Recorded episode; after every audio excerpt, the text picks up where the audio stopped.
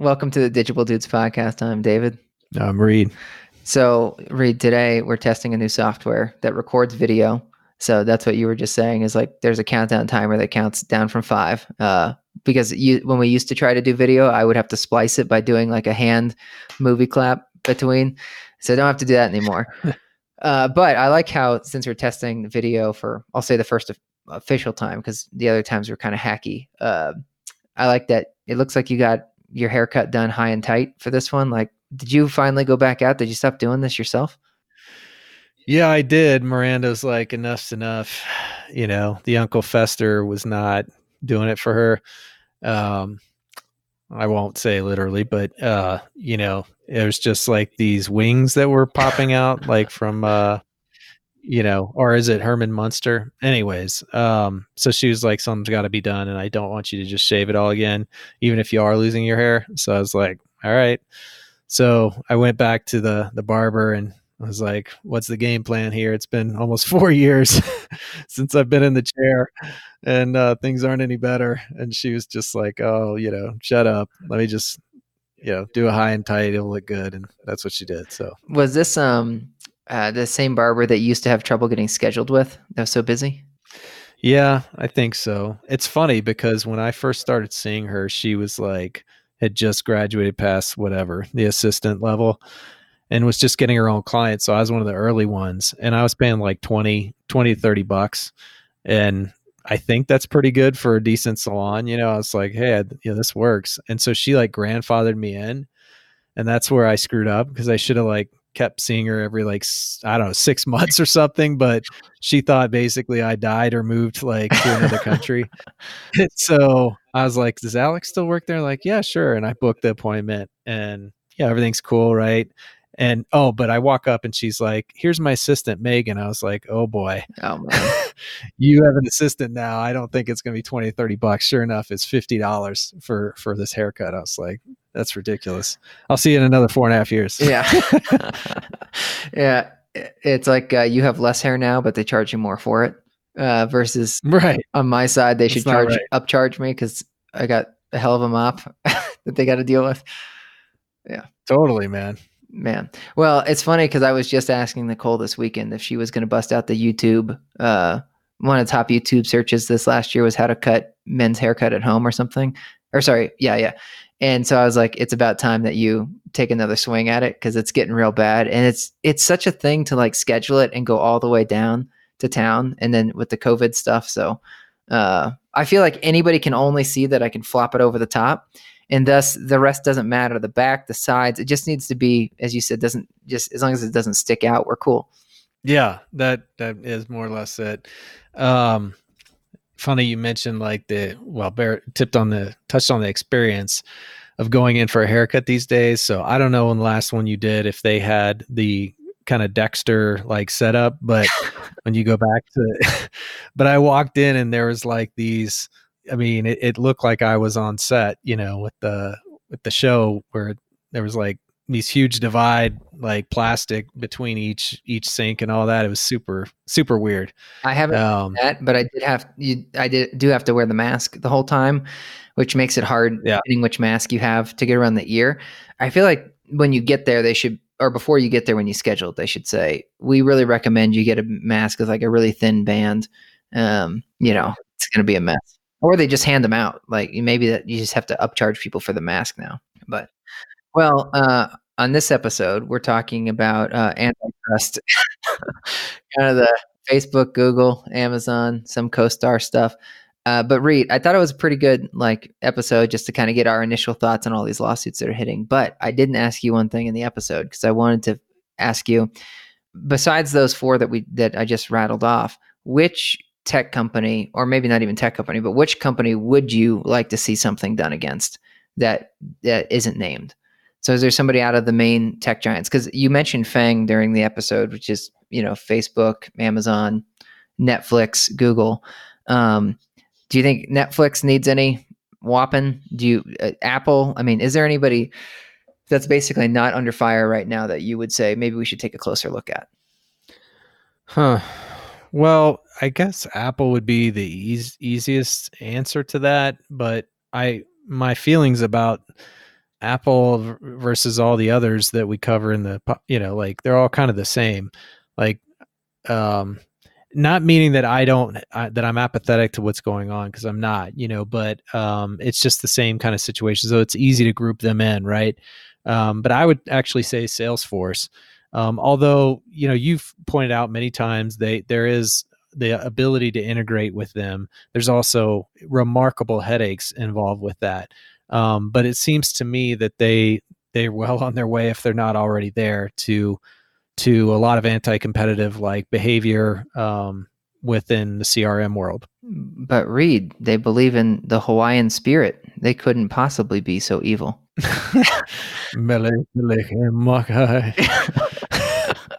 they got make me keep thinking.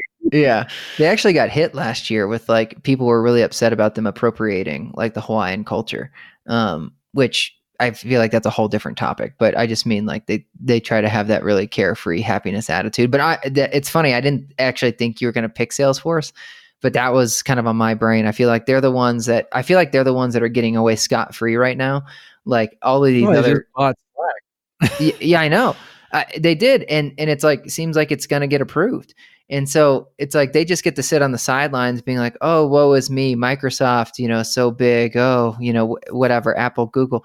And, uh, and yet they're like just about as giant as many of these other ones. They're just kind of like kind of doing it pretty on the sideline. I guess so, but maybe like you said, you were talking about opening up the social graph. Just the fact that they, you know, have such a robust uh, app store and so many companies integrating that they look, look that you know the optics just look better.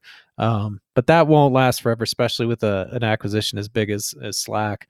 I mean, what would be really fascinating because you had mentioned what would have been way cooler is if it was Slack and Zoom. But what if they they uh, pick off Slack, and then three years from now we're reading about them going after Zoom. That that might that might be the tipping point, you know? Yeah.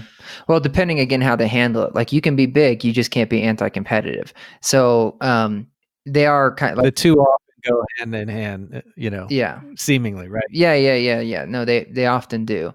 Um, so I think Slack or sorry, um, Salesforce is protected a little bit because like Microsoft Teams is taking off so much, and Microsoft Teams is taking off because um, when you talk to the enterprise B two B like IT guy, uh, chief information officer, CIO or whatever, uh, or the security officer, it's like, hey, don't you want everything in one stack? Do you really want to use a different Slack and then you want to use Zoom? It's like this is less secure.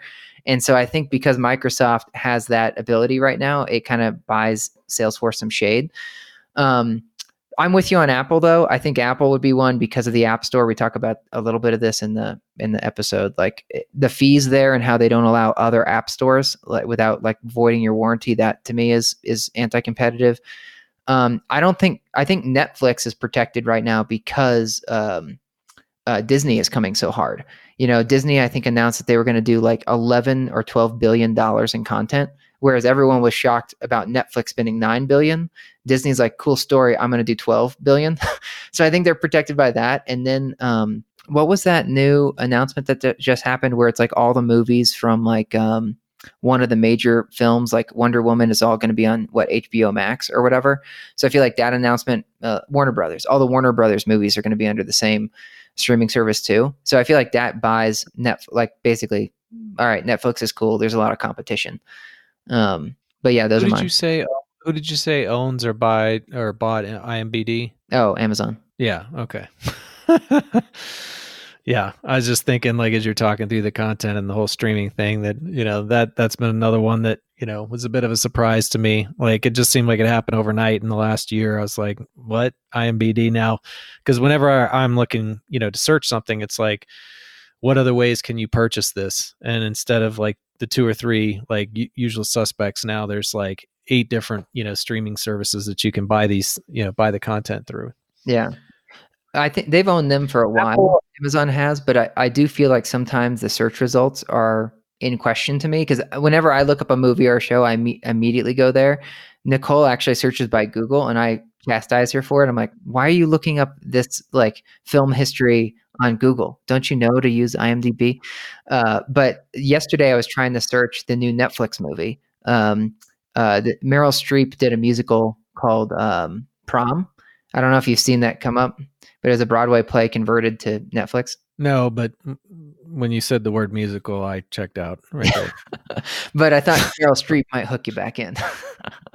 Possibly, it would take that level of star power. Yeah, I think that uh, the one I was excited about years ago. God, was it called Nine or something? It was with Daniel Day Lewis, um, and they just had amazing star power. Maybe Charlize Theron, I don't know, and it was it was horrible, you know. Um, so that was the last time I really gave musical a shot. Well, I do like musicals, but we can go do that a different uh, time. But I, I, uh, oh, I, I was going to make a joke this morning, um, but I knew you wouldn't have seen it. But you didn't end up watching Hamilton, right? No, I, I really do want to see that. I've I've heard enough, and I love the Book of Mormon. Um, you know, but that's like if I'm, it's almost like baseball for a lot of people. If you put me like there in in the you know in the theater or whatever and i watch like a broadway musical like i can dig it but if you have me watching it at home as a movie it doesn't work for me mm-hmm. so i think it'd probably be the same way with hamilton but i don't know Hamilton, um, it was built up so much that the first time I saw it, it was kind of like what we talk about, like Wall Street too. It was like, all right, well, it's fine. But as I watched a second time, like that's how I got that running in this weekend. As I put on Hamilton and I went through the first intermission, I was like, all right, this second time around, I'm like, this is this is really good. Um, but prom does not hit that. I you can go ahead and skip that Streep, and I'm and I'm a big Streep fan.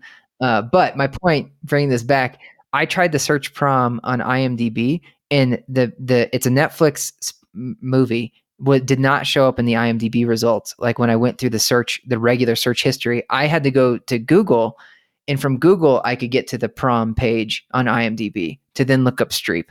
And I was like, this is effed up. Like this movie just hit. It's the front page of Netflix. It's you know got uh, a bunch of big actors in it, and it now it's getting suppressed in the results. And it's like when the, when the name of the film is prom and you're bringing up other stuff that have that don't relate to that exact search and you're it's like something's either your search is really that bad or there's something funky going on here with prime versus netflix. Yeah totally. That is very suspicious. Yeah. All right. Well i think that's our intro read. Should people stay tuned and hear the rest of this thing? Yeah it starts with haircuts then moves to movies then then we get to the antitrust stuff. yeah. At some point, there's some news in there. All right. Yeah. Well, check in, stay tuned, whatever. Listen on. Peace. Right. Yeah. yeah.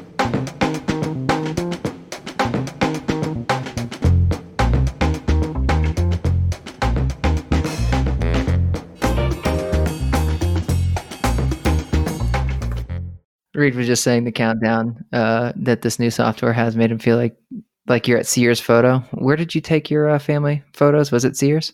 No, it was in the comfort of my my living room. Well, no, now, right? But no, I mean, as a child, did you guys ever do the the Sears photo? Um, I think so. Like, I feel like my grandparents dragged the rest of the family there, like for you know some sort of reunion.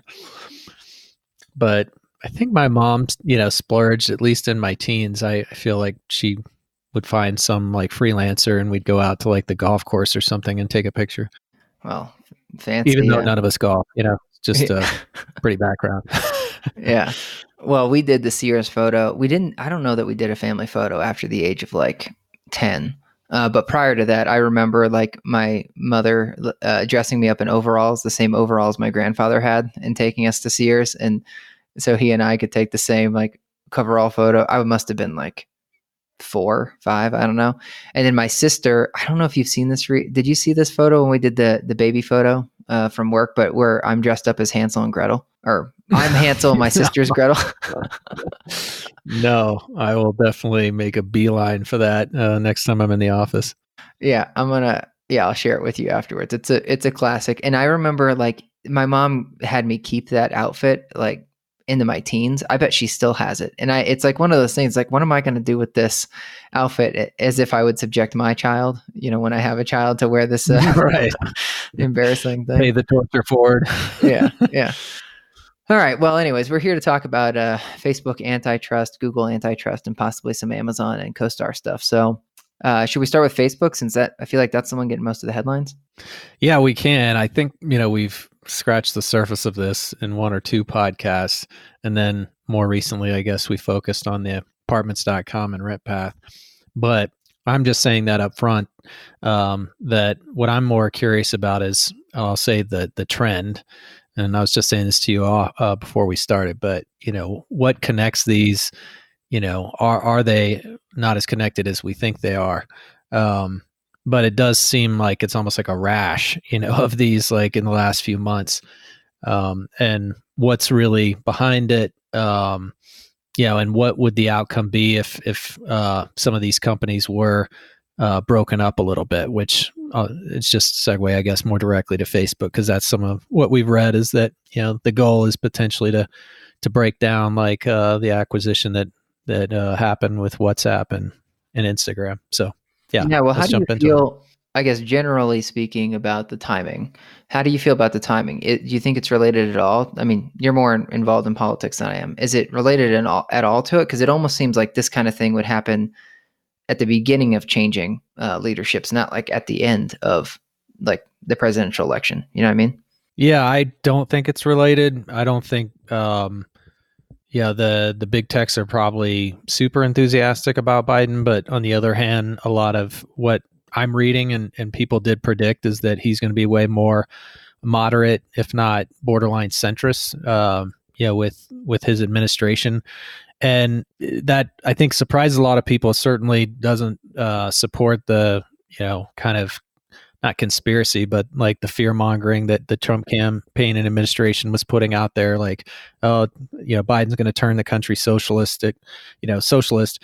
Um, yeah, that's not been the case at all. He's, and I'm not, this isn't about me supporting Biden. It's just, he's all about unity. And so he thinks the only way to get Congress to start working together is to not radicalize the cabinet, which which he's done a good job of so far with his appointees. But getting back to your question, um, the reason I don't think it's related is this takes time. At least everything I've read about like these antitrust suits, they don't just somebody doesn't just get a wild hair, hair up their ass and then file this and and and we all read about it. Um, what I remember uh, from years ago was the the tax uh, implications being you know what kind of got things started got the eu in particular like super pissed off is they were realizing that google apple um, i don't know if this that's back to like what connects these and what doesn't whether amazon folds into this or facebook but you know that they were avoiding a lot of us tax which of course upset the us as well. But somewhere inside of that and i'm not going to pretend like i know more than i don't uh, do but um, it seemed like the eu was was not happy with that relationship or that situation either. And that's what uh, got them going i guess on we need better regulation you know better laws um, you know related to these companies whether it's tax or whether it's con, you know consumer you know they're they're using their power their um, their leverage to cut all sorts of corners and ultimately of course squash the competition. So I could be completely off on that, but um, I'm pretty confident that this new legislation is not why we're seeing these because the other part of this is some of them are more stateside, right? But as I've been telling you, a lot of this is pressure coming from the EU, which couldn't have predicted and almost I would say wouldn't care whether Trump had you know stayed in office or whether Biden um, you know replaced him. Yeah, uh, well, that makes sense. It also seems like it would take a long time to get this stuff together, um, right? That so you couldn't really time it to be done as soon as you change over.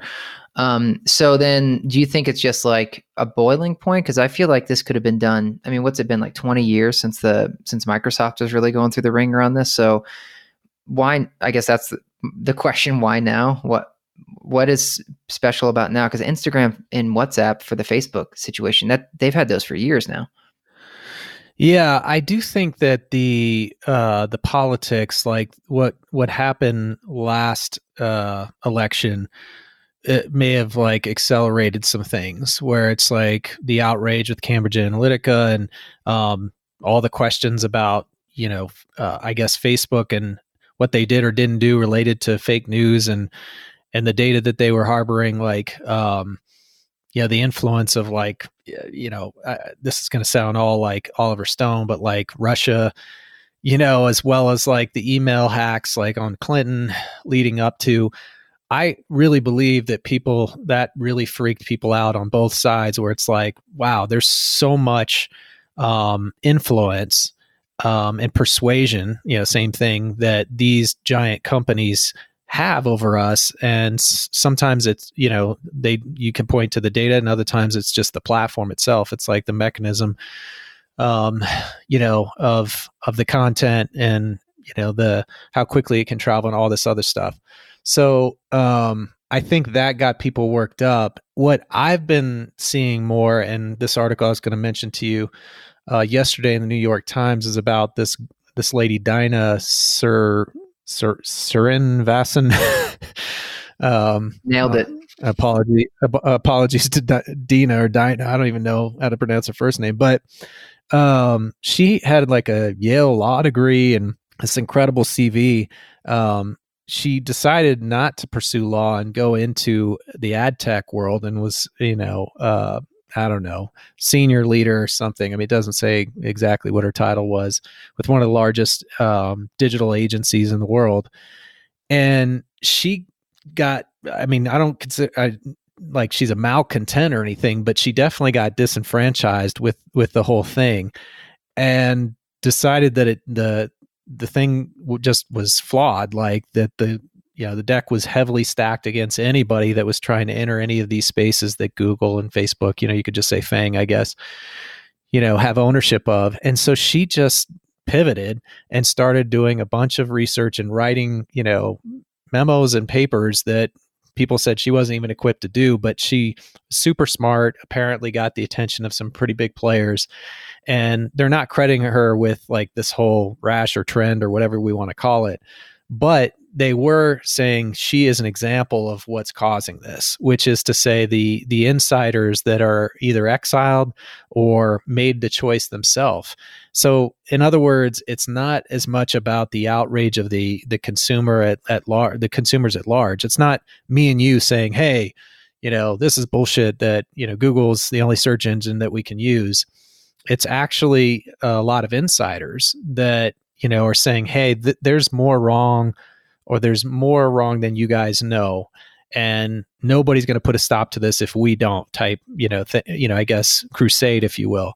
And so she was very effective in in drawing attention and now she's kind of this acclaimed i'll send the article to you but she's this like acclaimed antitrust uh i think lawyer or again forget what they're how they're like title what her title is but um so yeah that that's my answer to you like what's causing this? Where where's it you know where's it all coming from? Then you have like the social dilemma right? I think you saw that but that was on netflix and that's the documentary about this very topic really. It's less seemingly about the antitrust like competitively. It's more just telling you how much data they have and how they're using it and how i guess ethically like there's a lot of wrongdoing. Um, and that's just perpetuating i think uh, the public's eye is on this right now and that then draws in the attention frankly of some of the people that want to make their own uh, name for themselves as well as i think legitimate like do-gooders who are like enough's enough. So i'm trying to like paint the perfect storm of like what's causing this. I feel like i gotta make a joke. First of all uh, good doers evil doers. One day you'll bring up the evil doers comment um, secondly, Oliver Stone was that a JFK reference or just his movies at large? His movies at large. He thinks everything's a conspiracy. Um, yeah. So that was the reference.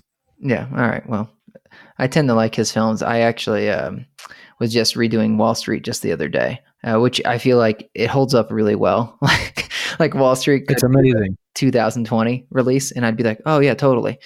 Uh, so it's amazing. The follow up was not good. It wasn't terrible, but it was not good. So, you know, it's just one of those deals where like a super famous, incredibly, you know, successful director, I think is like super bored and it's just like, yeah, it's been 30 years since I, you know, won an Academy Award for this movie. I'm going to do part two now. Yeah. And wasn't a good idea. I feel like that the follow up, what the first time I saw it, I was disappointed, but when I watched it a second time, I was like, all right, that was better than I thought. I just think it was, I built it up in my head so much. It's kind of like um, the Jurassic Park follow ups. Like the first time I saw it, I was like, well, this garbage like ruins Jurassic Park for me. But then when I go back and I'm like, I just need a popcorn movie for a Friday night. Now I'm like, all right, it serves its purpose. So I think it's yeah. uh, anytime you make a masterpiece, whether it's Jurassic Park or Wall Street, I feel like the follow up you're kind of hosed on. Like you've got to just lean into it and be like, this is just gonna be for fun now. Totally. Yeah, I don't know what I don't think anybody does except of course the experts, but what was Da Vinci's like follow up to the Mona Lisa? you know. It's like nobody remembers that painting. Yeah. But uh yeah, if you look at it that way and you just lower the bar significantly and um probably have a beverage or two at least for me, then I could get through it a little bit easier on those sequels. Yeah. Well, on the um to your point, like I I think it's got to be something more at play than consumers, right? Because uh, I think you were asking on a prior podcast, like, is this really is this best for consumers? Having Instagram and Facebook together, do you think it's a better experience or worse? And I feel like in many ways it's a better experience for consumers having those two connected. I do agree that we like the Snapchats and the TikToks have helped like improve now Instagram and Facebook. Like that competition's good, right? Um, but this might have us start to roll into to Google a little bit. But sticking on Facebook for a minute, like the WhatsApp thing, like I almost view WhatsApp as a it's almost like how Alphabet has like Google and then they have their other projects, right? I kind of view WhatsApp as that way when it comes to Facebook. Now, I know in like um, you know in asia whatsapp is is way more popular than here in the states. And so maybe it's more like seen as like another competition but in a way i feel like it's a it, it's almost a good thing facebook has whatsapp because it's a way to for them to continue to diversify. Unless we're saying that it's a bad thing for companies to diversify. What do you i mean how do you take it? Do you think it's really just bad ultimately? If you win at more than one thing if you've diversified that makes you even more liable for this well, apparently, that's the same question I have. Like, you know, are we looking at this more? You know, what drives these? Is it more consumer driven, which is what you were just saying? It doesn't seem like it is, or is it more business driven? You know, which is to say, there's there's other businesses that you know ha- feel like they genuinely can't compete. Like, there's no opportunity to to enter you know these spaces because of these companies and I I don't see that like the way I view it is like yes they're getting swallowed up, but it doesn't mean like that's their own choice. You know, most of the time, like we've gotten to know that well enough by now, and it's like so somebody starts their own search engine, starts to gain some traction. You know, you don't have to sell out to Google. It's just, you know, it, it makes sense. And then if Google wants to take a piece of your IP and turn that into something in their alphabet where it's like, hey, we're going to diversify because we really liked, you know, this this company and where you guys were headed. Um, why is that such a bad thing? You know, because whoever started that company probably did just fine and consumers aren't noticing the difference, right? And all we hear about, I, I'm going to kind of jump quickly to the business side of this, but in our industry, we constantly hear complaints about all the different platforms that they have to jump in and out of. So, what does that tell you they're really looking for? You know, consolidation. You know, they d- literally don't want it. Doesn't make them feel better. Doesn't make their lives any better if there's 80 different CRMs. You know, so as much as they bitch about, uh, and when I they I say they, we do too, but like RealPage it's like, well, RealPage is effectively like the Google or Facebook in our industry, right? And you know, they they are you know swallowing up all these companies, but what would it look like if they didn't? You know, um, and then they, you know, sometimes they hold on to like a LeaseLabs brand, right, and let them somewhat operate autonomously, and sometimes they don't. Um, but that's what is the most interesting thing here. Like, who's really behind? What's the motivation of these suits? Uh, because if I'm a business owner, doesn't bother me if i'm on the uh, you know the end user consumer i rather work with less platforms not more um, and i'd rather have my data i mean shit even uh, for some reason i'm being pretty liberal with the my curse words today but only two um, we're, we're so good. I'm, I'm three, but, okay. It's on Mitch listening, and now now you owe two bucks. So okay, all right, two in the tip, uh, the whatever curse jar. Yeah. Um, but you know, my mom, I was just talking to her, um, about you know that chest pain I was mentioning to you, and I was like, you know, I don't want to jack with the primary. I just need to find a specialist because I mm. I hate going to the doctor, and I just want to trust, you know, the the answer that I get back is is it. And she was like, "Sweetie." That's just for you, man. David always Thank laughs at my impersonations of females. They're they're all the same, right? You've picked eh. up on that, like whether it's my wife or my mom. yeah. but but anyways, she was like, the reason that you go to the primary care is you want all your data with one person. So it's easier than like if the specialist is going to look at you that he doesn't then have to corral and potentially miss, you know, information like super important information from some other like clinic that you went to or some other, you know, whatever physician, right? So like that's the reason that we, you know, as consumers or whatever, like patients should try to keep things consolidated. So I'll stop there. I'm just saying, time and again, like w- so many examples where it seems like that's what we want. So why why is this happening? I'll yeah. pose the question back to you. Well, first of all, I almost want to stand up, even though I'm I dog on Facebook a lot. I want to stand up for them for a second because if I'm if I was running Facebook or if we were running Facebook, right? Um, they bought Instagram for a billion dollars back in what was it 2012 and at the time uh, uh, instagram had like 12 employees at the time everyone thought facebook was crazy they're like what are you talking about you're going to pay a billion dollars for 12 employees this is insane at the time twitter had been trying to buy uh, instagram as well and i don't i didn't pre-research this is just my brain i feel like twitter was offering like 200 million or something for Facebook, and Twitter and Facebook was like, well, maybe, and then fit, and then uh, Facebook or sorry for Instagram. Facebook gives you 5x that. You're like, well, hell, I'm going to jump on that. And everybody thought they they were insane at the time. So now to go back 8 years later and like if it's really it's like it was approved back then for this purchase to happen. But now now it's like we want to reverse it. And that's actually what the Facebook lawyer said is like the government now wants a do-over. And same thing for for WhatsApp that they bought in in uh, 2014. And I think that's where I'd be the most upset if I'm them. I'm like, you already approved this, and I'm not like I overpaid at the time. Everyone was upset at this, and now you say it's a problem that I have it. It's almost like it's that when it comes to capitalism, it's like you're allowed to be successful until you're too successful in a way, right? Because um, it would still be seen as like anti-competitive is like using your mass. That's what this is really about. Not that you get too big unless you start being anti-competitive with it because you snap up everybody. But they haven't bought TikTok. They didn't buy Snap. Like there's other competitors out there that they're not buying. Musical.ly is what Musical.ly got bought and turned into TikTok. It's like they could have bought they could have bought that and they didn't do it. So on their defense, I'm like, this is you know, this this should be okay, right? Now on the bad side, it's all the other stuff that they're doing, like how they're really like um, all the election stuff you talked about, the misinformation stuff, and how they're dragging their feet. That you know the content, uh, like quality, like curation, and um, like the um, the offensiveness that happens. Like YouTube is doing a far better job of that than, than Facebook is, and Facebook is way bigger than YouTube, right? Um, so that's my quick defense of them and why it's happening. I think it's because we can't get them some other way. So let's go ahead and, and get it this way. Yeah. Yeah.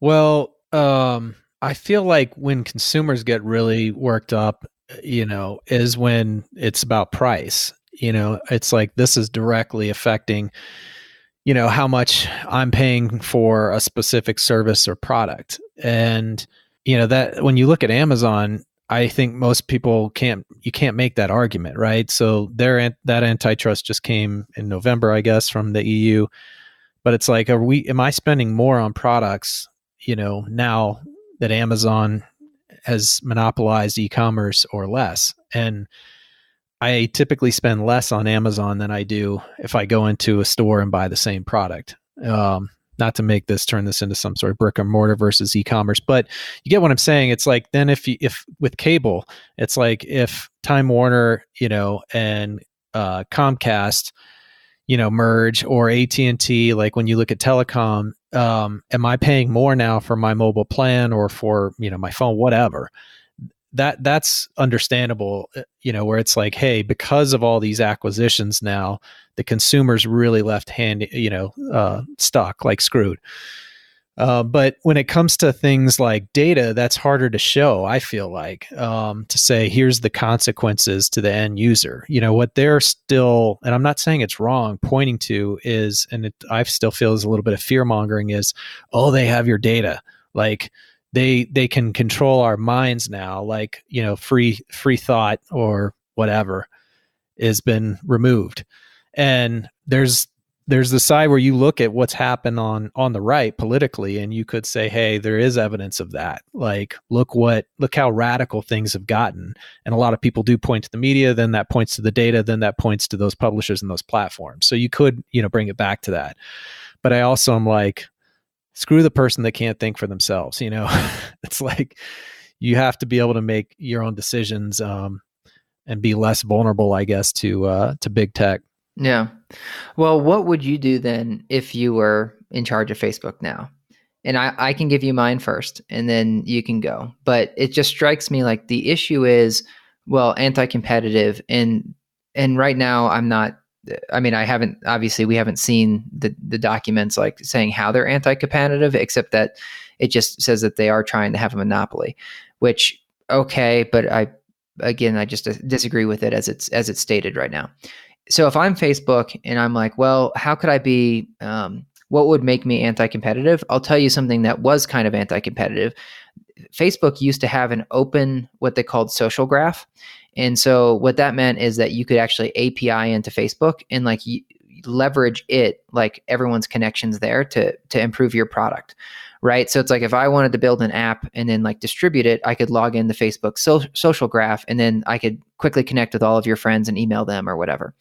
But they shut that off. Like um, I forget how long ago, it was like five or six years ago, where you could no longer use the social graph. And at the time, that's how like Instagram got got a lot of its stuff up. They they used the social graph. It's like great, you're going to post pictures on ours, but you can use the social graph to quickly share it to your friends on on Facebook yada yada yada. There's a lot of examples of companies that started to build their uh, build themselves off of that, and uh, that's like Zynga. You remember Zynga, the game company? Like it used the social graph yeah. and some other thing. So uh, if I'm if I'm Facebook, I just reopen the social graph API. I allow people to start like yeah, you can use our network to as a distribution channel. You can use our network to like quickly like build your own like extra social media tools on top of this. And that's kind of like what I feel like uh, WhatsApp is. And I don't think you're super into WhatsApp, but WhatsApp basically acts as like an operating system where you can build apps within WhatsApp. And that's one reason it, it spread so fast in China because the phones are so locked down. WhatsApp made it possible for them to to build apps faster and distribute it quickly. So I know this would hurt Facebook's business long term as they see it because now you don't have to pay for ads to distribute your stuff if someone's hacking the social graph to get to get better distribution. But I feel like that's a small price to pay to hold on to Instagram, WhatsApp, and basically keep your company intact as you want. So I say open the social graph, allow anybody to hit it however they want leverage it however they want. And now you become kind of like Windows, where you're an actual platform. People can build apps on top of you, but they need you to exist as you exist. And then if the if the FTC ever tried to shut down Facebook, uh, you'd have all of these other entrepreneurs that had built their stuff off of Facebook that said, "Whoa, whoa, whoa! You can't break that up because now I won't be able to run my business." Um, so, anyways, that's what I would do if I'm Facebook. Yeah, well, you know, not knowing what the concept, like the implications. I mean, when you say a small price to pay, maybe that's true, maybe it's not, and that would determine for me whether I'd go down that path or not. I was gonna say I'd buy TikTok, but just how's that going to help you? uh, it's not just uh, yeah. giving the finger back to yeah, you know, back to yeah. Um, but uh, what was I going to say? Um, I, I mean, first, I, I would, you know, just fight the suit. I mean, I think that, uh, again, you and I have not never, I think, stood up for Facebook. And, uh, but I, I don't get this. I really don't. I, I don't think several years after sales happen, you know, that that is a good message for entrepreneurs and, you know, industry and capitalism at large. Um, so that hasn't, I haven't seen as many opinions, I guess, op eds or anything about that. Um, but if I did have to make some compromises, I, I think that is, you know, a good solution. I was going to mention that, like, they also made it really difficult, you know, as far as inventory, right? Like, you know, that they had walled up, you know, their garden, and it's like, you know, you can work through all these other exchanges, but you're not going to get at Facebook. Um, I, but I also kind of respect that. It's like if I had a store, you know, and I was really successful, you know, why would I? I mean, how would I feel if I was forced to allow other people, I guess, in it, you know, to sell my products and basically dilute the, you know, either the experience or the exclusive exclusivity that so many businesses you know are are frankly told you know that's one of the things that you should shoot for. You and i always are talking about like trying to build a moat and like protect ourselves. And so it's it's got to be you know kind of a well mixed feeling right? Um it's like you you've succeeded so much now that you know there is legislated le- legislation pointed your way um to try and um you know kind of dilute the the moat or you know the monopoly that you formed. Yeah, I think that seems messed up to me. Yeah, I think that's the problem. Everyone always associates monopolies as being illegal, but monopolies aren't illegal. It's the anti-competitive behavior that's illegal, right? And and it's bringing it slightly to our industry for a second. It's like um as you said, RealPage earlier, it's like all of these CRMs and, and lead management systems that try to keep the data in in that walled garden. I feel like that's anti-competitive, like not opening up or letting other people grab your data or APIs or the customers own it, like export it easily. Like that, that to me is like that's anti-competitive. But it doesn't matter how big you are as long as you allowed people to to have access. It kind of goes back to Microsoft, right? Like Windows is still probably ninety percent of of the operating systems, yet you know it's you can anybody can make software and distribute it so it's okay. Um, well sort of parlaying that into google and a little bit amazon. Um, so amazon i would say even though they haven't been hit with a us suit yet you said eu i feel like they are anti-competitive. I mean like the way that it's like put your put your stuff on our platform and sell it. Oh and then as soon as we see that it takes off we're going to knock it off and make our own version and sell it you know, and we'll rank ours higher because it's Amazon choice, right? Because it's Amazon's product.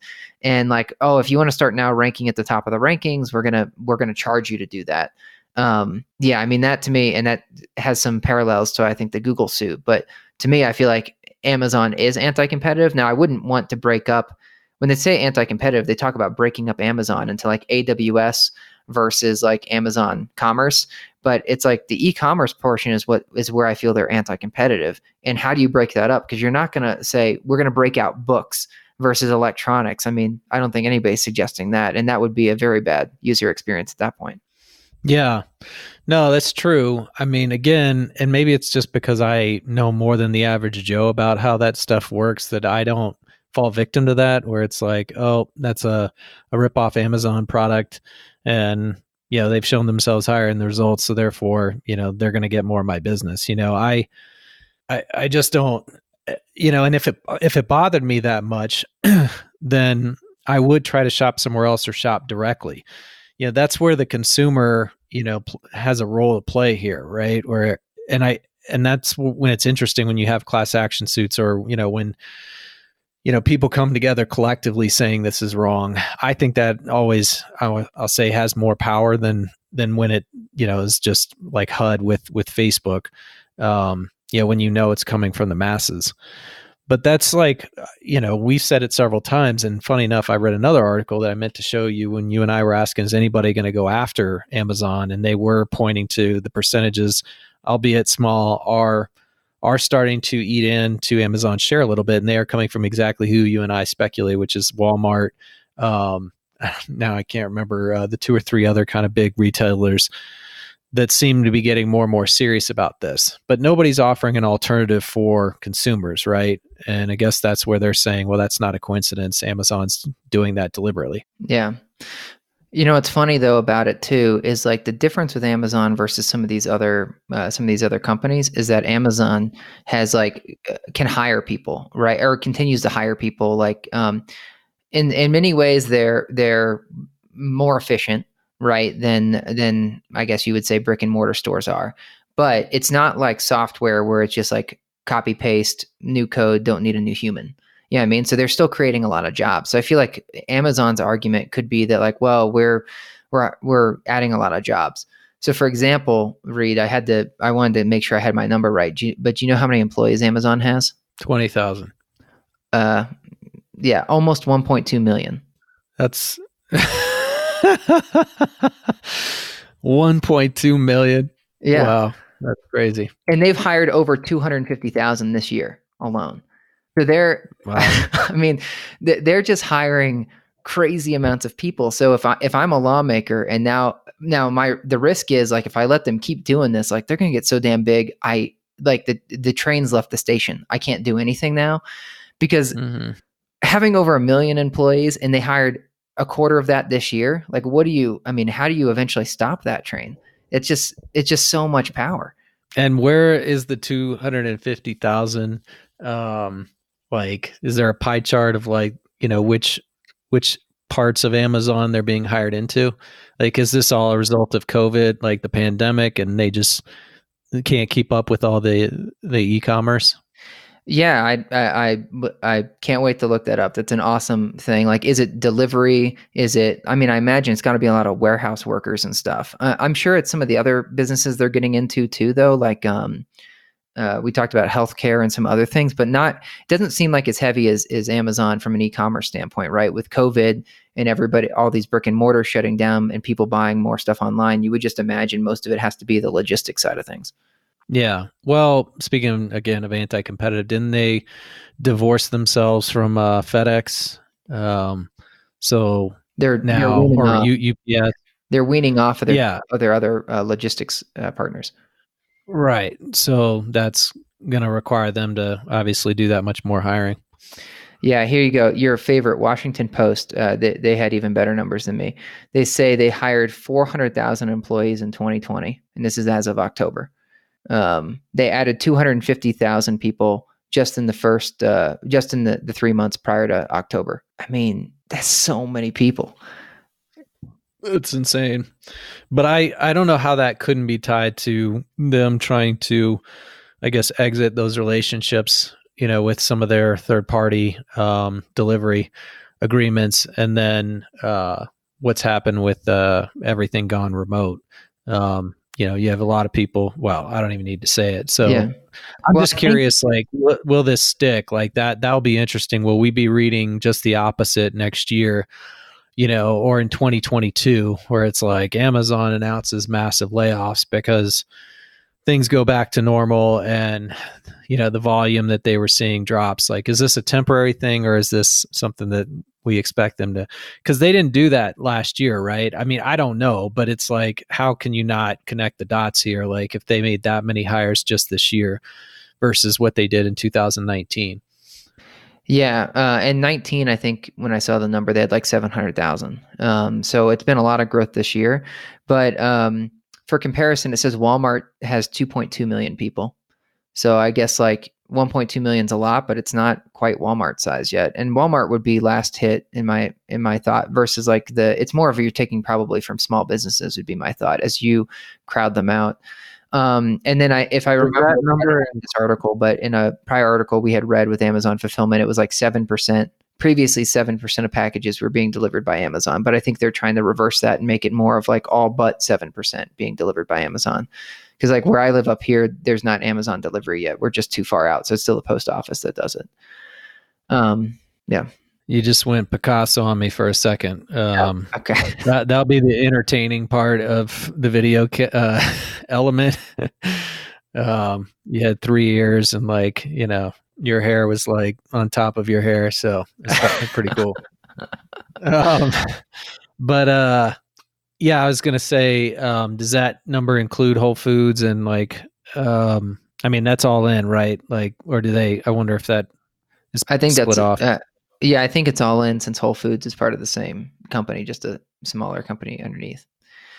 Yeah, so but, the seven hundred thousand, like, what I'm getting at is like how much of this is like hiring up versus acquisitions. You know, as we do talk about all these kind of I don't know, behind the curtain, you know, deals that are done that we don't even know about. It's like, how, how did they end up with another 200,000 employees? It's like, well, they just bought another company.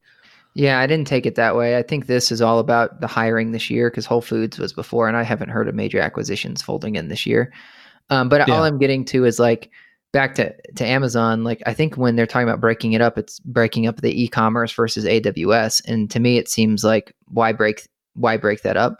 Now, if it does get broken up, uh, if memory serves me right, like when the uh, when the telecos were um, or telcos were broken up, their stock actually improved afterwards.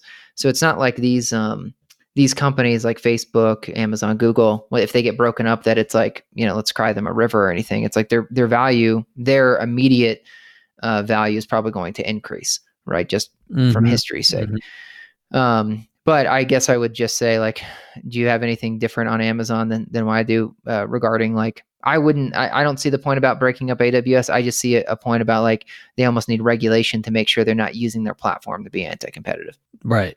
No, I don't disagree with that. You know, I, I just this is pro. I mean, I already said it, but I I just think the consumer has a role to play here. Like we, I I can't stand. And this isn't going to sound very, I'll say, democratic or liberal of me, but I don't like it when people play the victim.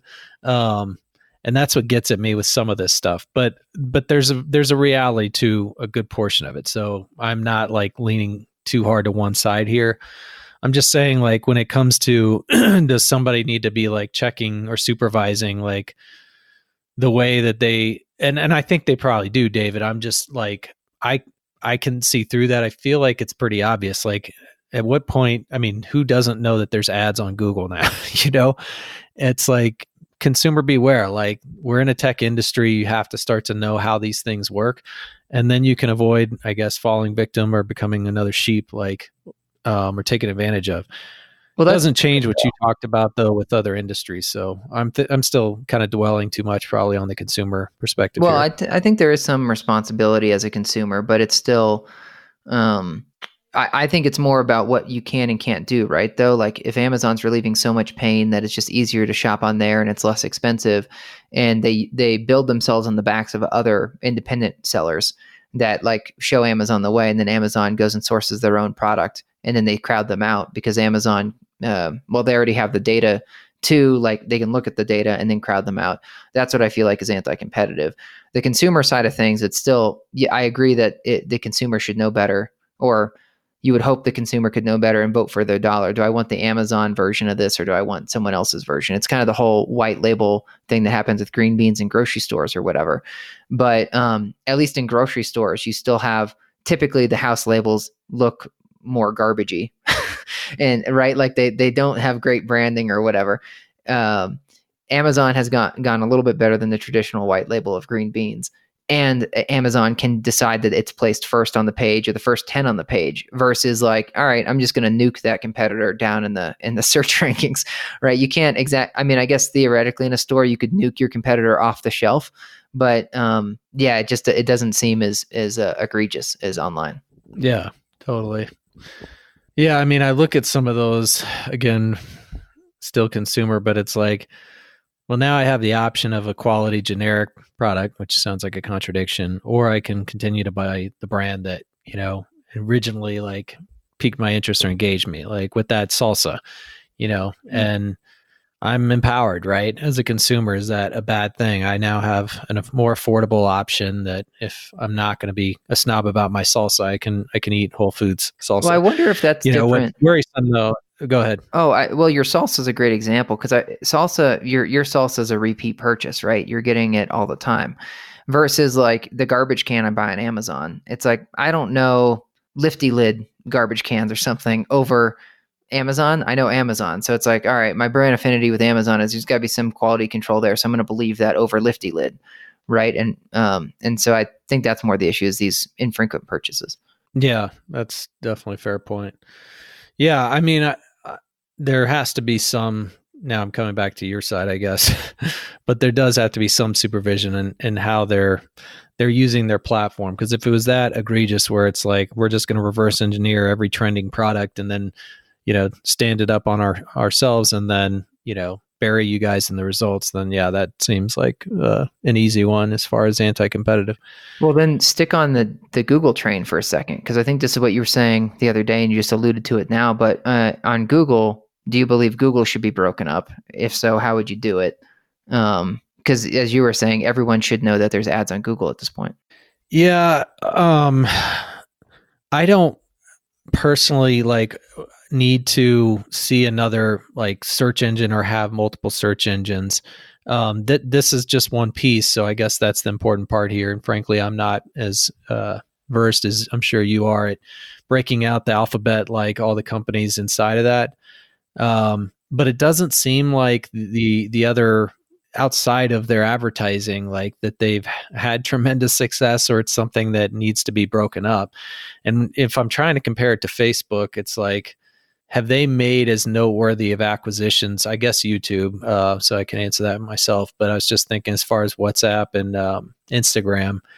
Um, besides like and there are a lot of other video platforms. Sorry go ahead yeah well omniture and uh, DoubleClick or whatever like some of these other ones that they bought right? Like does that's what you're saying about the ad platforms or where they've done it. I was thinking more consumer driven, you know, um, which is where I'd compare, you know, YouTube to like a an Instagram or a WhatsApp. But no, I I I don't I mean, you and I, funny enough, were there at the beginning, like meaning we were selling like 60 different search engines or something. And it was frustrating frankly on my side or your side to go to market with that. And then it was frustrating for people you know to buy that and then frustrating for people to use it that way.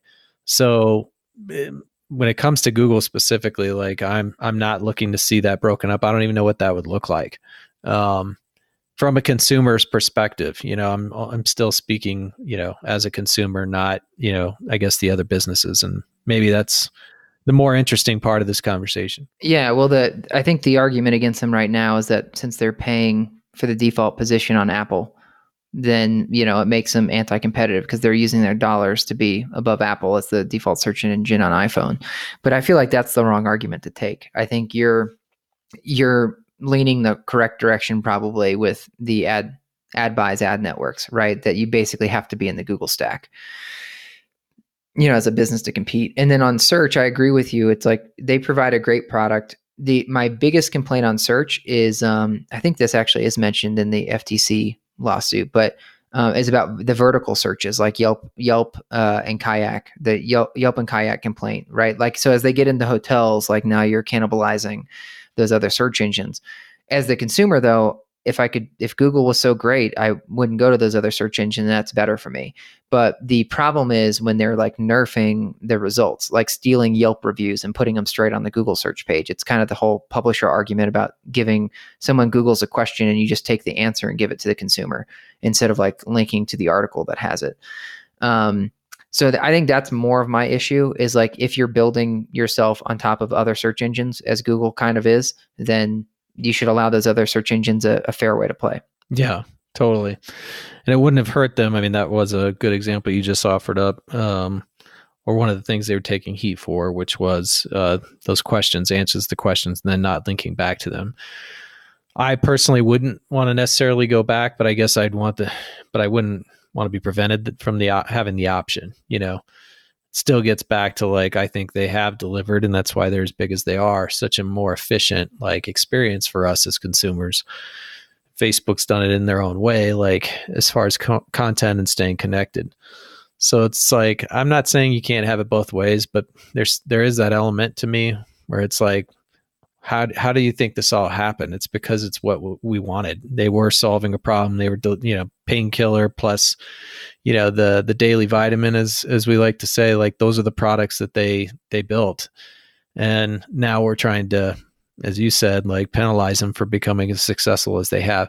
But it's not that simple. I mean truly like I think you've articulated some great examples like concerns that we all should have like as far as how they're you know how they are showing some anti-competitive trends but does that mean that we should go as far as breaking the whole like breaking up these companies i guess is where i not sure i'm sold yet like because of this? Isn't there something in between? And probably that is what will happen when you see these big antitrust suits against companies of this size. A lot of it is i don't want to call it posturing but it's like you start with hey we're threatening to like dismantle your whole freaking you know like company to okay you know we'll meet in the middle the public will be happy the legislators will be happy you conceded x y and z which is you know you were offering up the idea of like the social graph being back open back up. So that's probably where this will go. I think the the plausibility of, of them actually like breaking up a facebook or an amazon or google is pretty pretty small but time will tell. Well um, sticking on google for a second if i was to break them up it wouldn't be it'd be more like there has to be some sort of controls in place so you can't squash the other search engines. So, you know, uh, applied to this industry would be the ILS, right? Like if they all of a sudden got involved in the apartment search business, now you may be stealing listings from apartments.com and apartment guide or whatever, right? Um, so that would be one concern. So if I was in the hotel industry, but as it as it sits today, I feel like I'm more concerned with Android and like the the App Store on Android. So you have to use just like Apple, you have to use the Apple Store, you have to use the Android Store, and they take a thirty percent cut. And to me, like 30% is an egregious business model since you don't allow other app stores to really exist on your platform. Like if you want to add in the Amazon Android store, you have to like basically almost like root your phone and like, you know, then you void warranty, right? And so it's like, so to use another store that may pay the app developer a better split, I have to like break the warranty on my phone and now you won't now you won't say it's okay anymore. So to me, that I, I would focus on that or maybe something with Chrome or something with um, something with the ad networks and how you know it's it's basically monopolized there um, but not on the not on the search uh, on its face. Um, so if I was going to if I'm Google and I want to do something, I feel like back to the social graph idea. If I want to get into apartments, I, I just need to work better with apartments.com or CoStar or something to, to provide a, how do I take the, the CoStar experience and put it inside of the search results so people can still kind of get the, the best results easiest without having to jump through other hoops. I feel like that kind of the equivalent of, of, the social graph, right? So then it's almost like you're back to operating system. It's like if you're Windows, you can use Microsoft Excel if you want, or you can use some other spreadsheet program that you prefer, but any of them will work.